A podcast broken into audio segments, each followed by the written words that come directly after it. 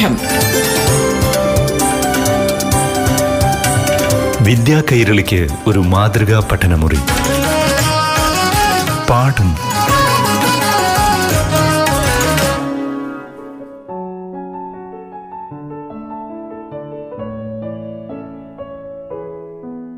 പ്രിയപ്പെട്ട കൂട്ടുകാരെ നമസ്കാരം.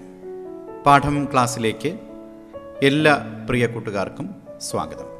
ഇന്ന് ഏഴാം ക്ലാസ്സിലെ മലയാളം പാഠഭാഗം കേൾക്കാം. അറിവുകൾ പങ്കുവയ്ക്കാനായി കൂട്ടുകാർക്ക് മുന്നിലെത്തുന്നത് പാലക്കാട് അട്ടപ്പാടി കുക്കമ്പാളയം ഗവൺമെന്റ് യു സ്കൂളിലെ അധ്യാപകൻ പ്രസാദ് കെ കോവയിൽ. പ്രിയപ്പെട്ട കുട്ടികളെ എല്ലാവർക്കും നമസ്കാരം. നിങ്ങളെല്ലാവരും സുഖമായിരിക്കുന്നല്ലോ അല്ലേ? ഈ മഹാമാരി കാലത്ത് എല്ലാവരും സുരക്ഷിതരായിരിക്കാൻ ഏറെ ശ്രദ്ധിക്കണം. ഇന്നത്തെ നമ്മുടെ മലയാളം ക്ലാസ്സിൽ കേരള പാഠാവലിയിലെ ഒന്നാം യൂണിറ്റായ ഓർമ്മയുടെ ജാലകത്തിലെ ആദ്യ പാഠം അളകനന്ദയിലെ വെള്ളാരം കല്ലുകൾ.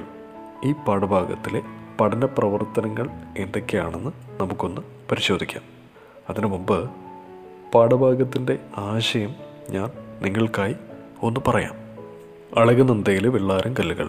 ഹിമവാന്റെ മുകൾ തട്ടിൽ എന്ന രാജൻ കാക്കനാടന്റെ കൃതിയിലെ ഒരു അധ്യായമാണ് പിപ്പിൽ കോട്ടയിലേക്കുള്ള യാത്ര. അതിലൊരു ഭാഗമാണ് അളകനന്ദയിലെ വെള്ളാരം കല്ലുകൾ എന്നുള്ള പാഠഭാഗം. ബദ്രയിലേക്കുള്ള യാത്രാമധ്യേ അളകനന്ദയുടെ തീരത്തുള്ള ഒരു ഗ്രാമത്തിൽ യാത്രികൻ എത്തുന്നതും തുടർന്നുള്ള സംഭവങ്ങളുമാണ് പാഠഭാഗത്തിൽ വിശദീകരിക്കുന്നത്. ബദരയിലേക്കുള്ള യാത്രാമധ്യേ പൈൻമരക്കാടുകൾക്കും ഓറഞ്ച് തോട്ടങ്ങൾക്കും നടുവിലൂടെ അദ്ദേഹം ചെന്നെത്തിയത് അളകനന്ദ നദീതീരത്തുള്ള ഒരു ഗ്രാമത്തിലാണ്. വഴി ചോദിക്കാനായി യാത്രികൻ അവിടെ കണ്ട ഒരു കൊച്ചു വീട്ടിലെത്തി. അവിടെ അദ്ദേഹം കാണുന്നത് ഗഡുവാളി യുവതികളെപ്പോലെ വസ്ത്രം ധരിച്ച ഒരു കൊച്ചു പെൺകുട്ടിയെയാണ്. പത്ത് വയസ്സ് പ്രായമുണ്ടായിരിക്കും അവൾക്ക്. യാത്രികനെ കണ്ട് പരിഭ്രമിച്ച് അവൾ അകത്തേക്ക് പോയി. അല്പം കഴിഞ്ഞ് അവളുടെ അച്ഛൻ വീടിനുള്ളിൽ നിന്ന് തല മാത്രം പുറത്തേക്കിട്ട് എന്തു വേണം? എന്ന് ചോദിക്കുന്നു. തന്റെ മുന്നിൽ നിൽക്കുന്ന യാത്രികൻ അപരിചിതനായതുകൊണ്ടാണ് അയാൾ അകലം പാലിച്ചത്. യാത്രികൻ പിപ്പിൽ കോട്ടയിലേക്കുള്ള വഴി ചോദിച്ചപ്പോൾ അയാൾ പുറത്തേക്ക് ഇറങ്ങി വന്ന് വഴി പറഞ്ഞു കൊടുത്തു. തുടർന്ന് എവിടേക്കാണ് യാത്രികൻ പോകുന്നതെന്നും എവിടെ നിന്നാണ് വരുന്നതെന്നും അയാൾ അന്വേഷിച്ചു. താൻ ദില്ലിയിൽ നിന്നാണ് വരുന്നതെന്ന് യാത്രികൻ പറഞ്ഞപ്പോൾ ആ ഗൃഹനാഥന് ഏറെ സന്തോഷമായി. യാത്രികനോട് ഒരു നിമിഷം നിൽക്കാൻ പറഞ്ഞ് അയാൾ അകത്തേക്ക് പോകുന്നു. യാത്രികന് ഇരിക്കാൻ അയാൾ ഒരു ബെഞ്ച് കൊണ്ടുവന്നു. വീണ്ടും അകത്തുപോയി കയ്യിൽ ഒരു കത്തുമായി തിരിച്ചു വന്നു. ആ ഗൃഹനാഥന്റെ മകനായ വിക്രം സിംഗ് എഴുതിയ ഒരു കത്തായിരുന്നു അത്. അദ്ദേഹത്തിന്റെ ഏക പ്രതീക്ഷയായ മകൻ ജോലി തേടിയാണ് ദില്ലിയിലേക്ക് പോയത്. ദില്ലിയിലെത്തി ഏതാനും മാസങ്ങൾ കഴിഞ്ഞ് അവൻ വീട്ടിലേക്ക് എഴുതിയ ഒരു കത്തല്ലാതെ അവനെക്കുറിച്ച് മറ്റു വിവരങ്ങളൊന്നുമില്ല.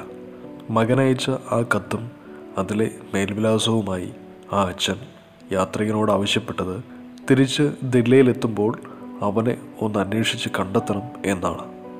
തങ്ങളുടെ സങ്കടത്തിന് ഒരു പരിഹാരം കാണാൻ യാത്രികനാവുമെന്ന് ആ പാവം പിതാവ് വിശ്വസിക്കുന്നു. പതിനാല് വയസ്സുകാരനായ വിക്രം സിംഗിനെ കൂടാതെ ആ പിതാവിന് ഒരു മകൾ കൂടിയുണ്ട്. അവളെയാണ് യാത്രികൻ ആദ്യം ആ വീട്ടിൽ കയറി വരുമ്പോൾ കാണുന്നത്. മകനെ ഓർത്ത് വിഷമിച്ചിരിക്കുന്ന അമ്മയും ആ വീട്ടിലുണ്ട്. ഏറെ നാൾ മുമ്പ് ജോലിക്കായി ദില്ലിക്ക് പോയ അവരുടെ മകനെ കാത്തിരിക്കുകയാണ് ആ കുടുംബം. കുടുംബത്തിന്റെ ഏക പ്രതീക്ഷയാണ് ആ മകൻ. മകന് നല്ലൊരു ജോലി ലഭിച്ചാൽ ആ കുടുംബം രക്ഷപ്പെടും. മകളുടെ വിവാഹം നല്ല രീതിയിൽ നടത്താൻ കഴിയും എന്നൊക്കെ ആശ്വസിച്ചിരിക്കുകയാണ് ആ കുടുംബം. ഒരു ജമീന്ദാറുടെ തോട്ടത്തിലാണ് ആ പിതാവ് ജോലി ചെയ്യുന്നത്. അതിൽ നിന്ന് കിട്ടുന്ന തുച്ഛമായ വരുമാനം കൊണ്ടാണ് ആ കുടുംബം കഷ്ടിച്ച് കഴിഞ്ഞു പോകുന്നത്. ഓറഞ്ച് തോട്ടം വിളവെടുപ്പാവുമ്പോൾ ഉള്ളതെല്ലാം ജമീന്ദാറും കൂട്ടരും വന്ന് പറിച്ചുകൊണ്ട് പോകും. തലമുറകളായി ആ നാട്ടിൽ തുടർന്നുകൊണ്ടിരിക്കുന്ന ജന്മി കുടിയാൻ വ്യവസ്ഥിതിയുടെയും ചൂഷണത്തിന്റെയും അടിമത്തത്തിന്റെയും നേർചിത്രമാണ് ഇവിടെ നമുക്ക് കാണാൻ കഴിയുന്നത്. പ്രകൃതി സൗന്ദര്യത്താൽ അനുഗ്രഹീതമായ ആ ഗ്രാമം ഓറഞ്ച് തോട്ടങ്ങളാൽ സമൃദ്ധമാണ്. എന്നാൽ അവിടെ ജോലി ചെയ്യുന്നവരുടെ കാര്യം വളരെ കഷ്ടത്തിലുമാണ്.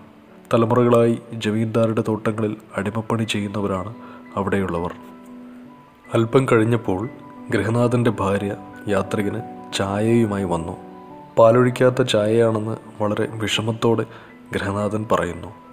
ഏറെ നാളായി കാണാതായ തന്റെ മകനെ കണ്ടെത്താൻ സഹായിക്കാമെന്നേറ്റ യാത്രികനെ നല്ല രീതിയിൽ സൽക്കരിക്കണമെന്ന് ആ ഗൃഹനാഥന് ആഗ്രഹമുണ്ട്. എന്നാൽ അദ്ദേഹത്തിന്റെ ദരിദ്രമായ ജീവിത പശ്ചാത്തലം ഒരു പാലൊഴിച്ച ചായ പോലെ നൽകാൻ അനുവദിക്കുന്നില്ല.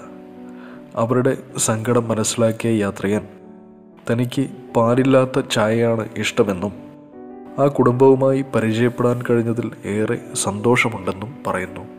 വിക്രമിന്റെ കൊച്ചനുജത്തിയോട് യാത്രികൻ സംസാരിക്കുന്നു. അവളുടെ പേര് ചോദിക്കുന്നു. ആദ്യം മടിച്ചതെന്ന് അവൾ പേര് പറഞ്ഞില്ല. എന്നാൽ തന്റെ സഹോദരനെ കണ്ടെത്താൻ ഈ യാത്രികൻ സഹായിക്കും എന്ന് അച്ഛൻ പറഞ്ഞപ്പോൾ അവൾ സന്തോഷിച്ചു. അവളുടെ സന്തോഷം യാത്രികനെയും സന്തോഷിപ്പിച്ചു. സിംല എന്നാണ് ആ പെൺകുട്ടിയുടെ പേര്. യാത്രികൻ വിക്രം സിംഗിന്റെ പേരും അഡ്രസ്സും ചോദിച്ചറിഞ്ഞ് ഡയറിയിൽ കുറിച്ചിടുന്നു. ദില്ലി പോലെയുള്ള ഒരു നഗരത്തിൽ അവനെ കണ്ടെത്തുക പ്രയാസമാണെന്ന് യാത്രികന് അറിയാം. എങ്കിലും മകനെ തീർച്ചയായും കാണാം എന്ന് ആ കുടുംബത്തിന് അയാൾ വാക്ക് കൊടുത്തു. യാത്രികൻ ആ കുടുംബത്തോട് യാത്ര പറഞ്ഞിറങ്ങിയപ്പോൾ അദ്ദേഹത്തിന്റെ പിന്നാലെ കൊച്ചു സിംല ഓടിയെത്തി. ചേട്ടന് നൽകാൻ ഒരു കടലാസുപതി അവൾ യാത്രികന് നീട്ടി. അതിനകത്ത് ഒരു വെള്ളാരങ്കല്ലായിരുന്നു. തന്റെ ഭായിക്ക് വട്ട് കളിക്കാനാണ് ആ കല്ലെന്ന് അവൾ പറഞ്ഞു. ആ കല്ല് എവിടെ നിന്നാണ് കിട്ടിയതെന്ന് യാത്രികൻ ചോദിച്ചപ്പോൾ അവൾ വാചാലയായി. അളകനന്ദയിലെ വെള്ളാരം കല്ലുകളെക്കുറിച്ചും വ്യത്യസ്ത നിറത്തിലുള്ള കല്ലുകളെക്കുറിച്ചും അവൾ പറഞ്ഞു. അപ്പോൾ അവളുടെ കണ്ണുകൾ സന്തോഷത്താൽ പ്രകാശിച്ചിരുന്നു. തന്റെ ചേട്ടന് വെള്ളാരം കല്ലുകളാണ് ഇഷ്ടം എന്ന് പറയുമ്പോൾ അവൾക്ക് ചേട്ടനെക്കുറിച്ചുള്ള ഓർമ്മയിൽ കരച്ചിൽ വരുന്നുണ്ടോ എന്ന് യാത്രികന് തോന്നി. ആ വെള്ളാരം കല്ല് യാത്രികൻ വാങ്ങി തന്റെ കൂട്ടിന്റെ പോക്കറ്റിലിട്ടു. ദില്ലയിലെത്തിയാലുടൻ അവളുടെ ഭായിയെ കണ്ടുപിടിക്കാമെന്നും ആ വെള്ളാരം കല്ല് അവനെ ഏൽപ്പിക്കാമെന്നും യാത്രികൻ അവൾക്ക് ഉറപ്പ് നൽകി. ചേട്ടനെക്കുറിച്ചുള്ള ഓർമ്മയിൽ സങ്കടം കൊണ്ട് അവളുടെ കണ്ണുകൾ ചുവന്നു കലങ്ങുന്നത് യാത്രികൻ കണ്ടു. പാഠം. വിദ്യാ കൈരളിക്ക് ഒരു മാതൃകാ പഠനമുറി. പാഠം ഒരിടവേളയ്ക്ക് ശേഷം തുടരും.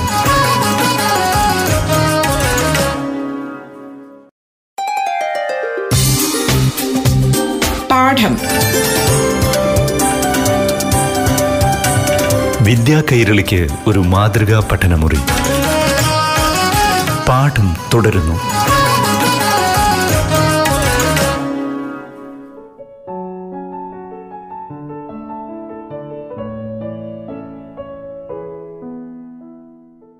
പ്രിയപ്പെട്ട കുട്ടികളെ പാഠഭാഗത്തെ ആശയം നിങ്ങൾക്കെല്ലാവർക്കും മനസ്സിലായിട്ടുണ്ടാവുമല്ലോ. ഇനി നമുക്ക് പഠന പ്രവർത്തനങ്ങളിലേക്ക് കിടക്കാം. പാഠപുസ്തകത്തിലെ വായിക്കാം പറയാം എന്നുള്ള ആ ഭാഗം നമുക്കൊന്ന് നോക്കാം. ആദ്യത്തെ ചോദ്യം യാത്രികൻ എത്തിച്ചേർന്ന ഗ്രാമം ഹിമാലയത്തിലാണെന്ന് നിങ്ങൾ മനസ്സിലാക്കിയത് എങ്ങനെ? ഇതാണ് ചോദ്യം. എങ്ങനെ നമുക്ക് ഉത്തരം എഴുതാം? ഈ ഉത്തരം എഴുതാനുള്ള ഈ ഉത്തരം പറയാനുള്ള എല്ലാ സൂചനകളും നമുക്ക് നമ്മുടെ പാഠഭാഗത്തു നിന്ന് കിട്ടും. അതെങ്ങനെയൊക്കെയാണെന്ന് നമുക്ക് നോക്കാം. ഹിമാലയത്തിൽ നിന്ന് ഉത്ഭവിക്കുന്ന നദിയാണ് അളകനന്ദ. ആ നദീതീരത്താണ് യാത്രികൻ എത്തിച്ചേർന്ന ഗ്രാമം ഉള്ളത്. പൈൻമരക്കാടുകളും നദീതീരത്ത് നിറഞ്ഞു നിൽക്കുന്ന ഓറഞ്ച് മരങ്ങളും അവയ്ക്കപ്പുറം ഉയർന്നു നിൽക്കുന്ന പർവതങ്ങളുടെ നിരകളും എല്ലാം യാത്രികന്റെ വിവരണത്തിലുണ്ട്. ഹിമാലയത്തിനോട് ചേർന്ന് കിടക്കുന്ന പെപ്പിൽ കോട്ടയിലേക്കുള്ള വഴി ചോദിക്കുന്നതിൽ നിന്ന് അതിനടുത്തുള്ള ഒരു സ്ഥലത്താണ് യാത്രികൻ ഉള്ളതെന്നും നമുക്ക് മനസ്സിലാക്കാം. അപ്പോൾ ഈ പറഞ്ഞിരിക്കുന്ന ഈ സൂചനകളിൽ നിന്നെല്ലാം ആ ഗ്രാമം ഹിമാലയത്തിലാണെന്ന് നമുക്ക് വ്യക്തമായി മനസ്സിലാക്കാൻ സാധിക്കും. രണ്ടാമത്തെ ചോദ്യം വീട്ടുകാർക്ക് അപരിചിതനായ യാത്രികൻ പിന്നീട് പരിചിതനായി മാറിയതെങ്ങനെ? എന്നാണ് ചോദ്യം. അതിനുള്ള ഉത്തരം നമുക്കിങ്ങനെ എഴുതാം. യാത്രകൾക്കിടയിൽ പിപ്പിൽ കോട്ടയിലേക്കുള്ള വഴി ചോദിച്ചെത്തിയതാണ് യാത്രികൻ.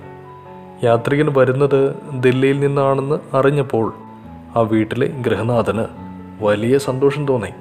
ആ കുടുംബത്തിന്റെ ഏക പ്രതീക്ഷയായ മകൻ ഏറെ നാൾ മുമ്പ് ജോലിക്കായി ദില്ലിയിലേക്ക് പോയിരുന്നു. ദില്ലിയിലെത്തി ഏതാനും മാസങ്ങൾ കഴിഞ്ഞ് എഴുതിയ ഒരു കത്തല്ലാതെ അവനെക്കുറിച്ച് മറ്റു വിവരമൊന്നുമില്ല. തങ്ങളുടെ മകൻ ജോലി ചെയ്യുന്ന നാട്ടിൽ നിന്ന് വരുന്ന യാത്രികനെ അവർക്ക് അപരിചിതനായി തോന്നിയിട്ടേയില്ല. തന്റെ മകനെ ആ കത്തിലെ വിലാസം ഉപയോഗിച്ച് യാത്രികനെ കണ്ടെത്താൻ കഴിയുമെന്ന് ആ കുടുംബം വിശ്വസിക്കുന്നു. തങ്ങളുടെ സങ്കടത്തിന് ഒരു പരിഹാരം കാണാൻ ആ യാത്രികന് കഴിയുമെന്ന ചിന്ത അവർക്ക് വല്ലാത്ത ആശ്വാസം നൽകി.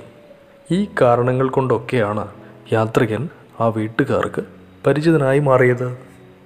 നമുക്ക് മൂന്നാമത്തെ ചോദ്യത്തിലേക്ക് കടന്നാലോ?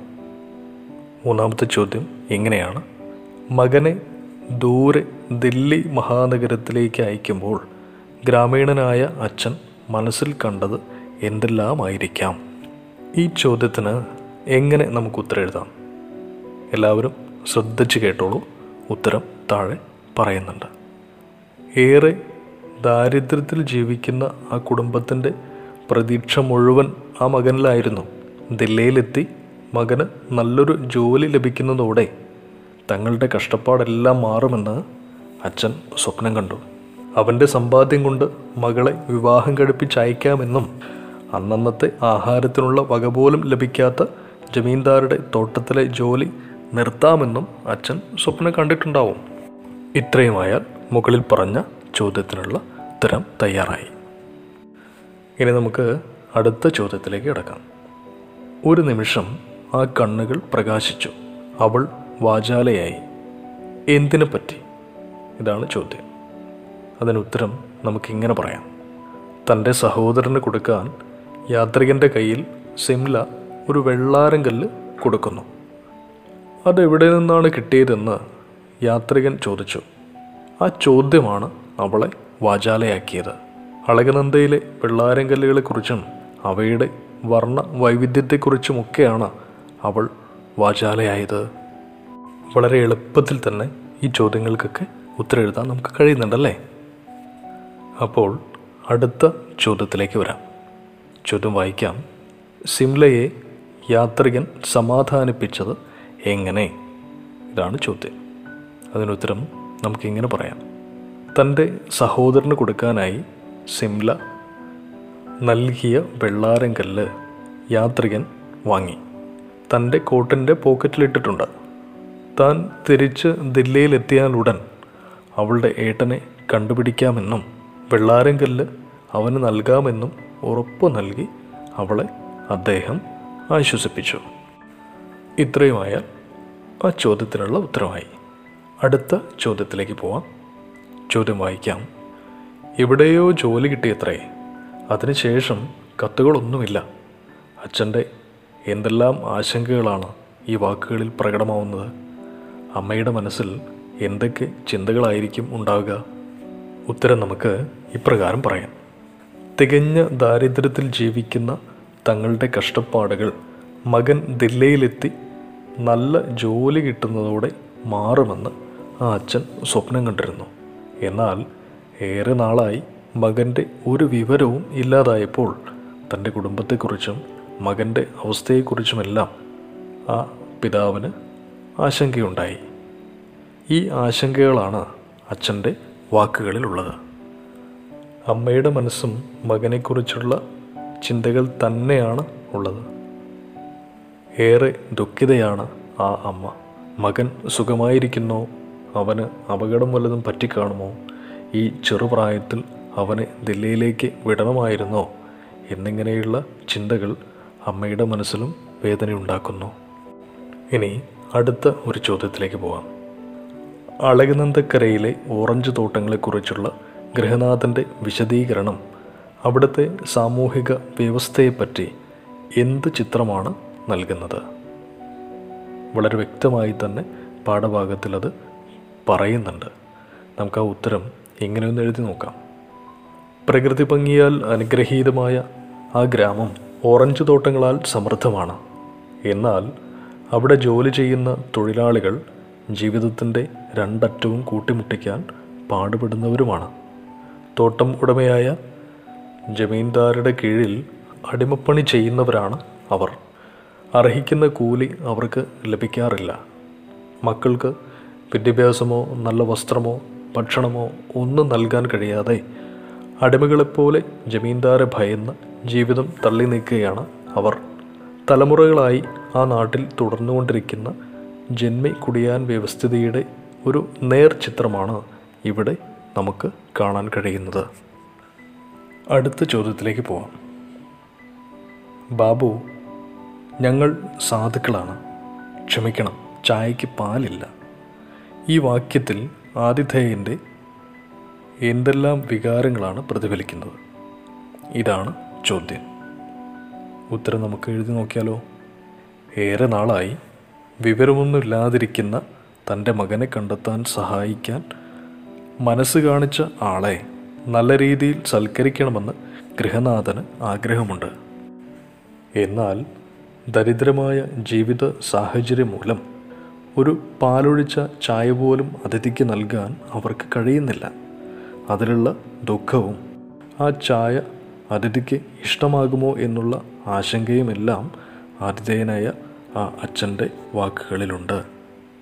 അപ്പോൾ കുട്ടികളെ ഇത്രയുമാണ് വായിക്കാൻ പറയാം എന്നുള്ള ഭാഗത്ത് വരുന്ന ചോദ്യങ്ങളും അവയ്ക്കുള്ള ഉത്തരങ്ങളും. ഇനിയുമുണ്ട് നമുക്ക് ഈ പാഠഭാഗത്തുള്ള പഠന പ്രവർത്തനങ്ങൾ അത് നമുക്ക് മറ്റൊരു ക്ലാസ്സിലാവാം.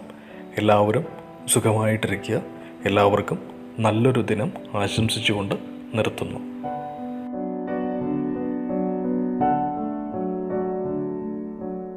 പാഠം ക്ലാസിന്റെ ഈ അധ്യായം ഇവിടെ പൂർണമാവുകയാണ്. ക്ലാസ് നയിച്ചത് പാലക്കാട് അട്ടപ്പാടി കൂക്കമ്പാളയം ഗവൺമെന്റ് യു സ്കൂളിലെ അധ്യാപകൻ പ്രസാദ് കെ കോവയിൽ. പാഠം. വിദ്യാ കൈരളിക്ക് ഒരു മാതൃകാ പഠനമുറി. പാഠം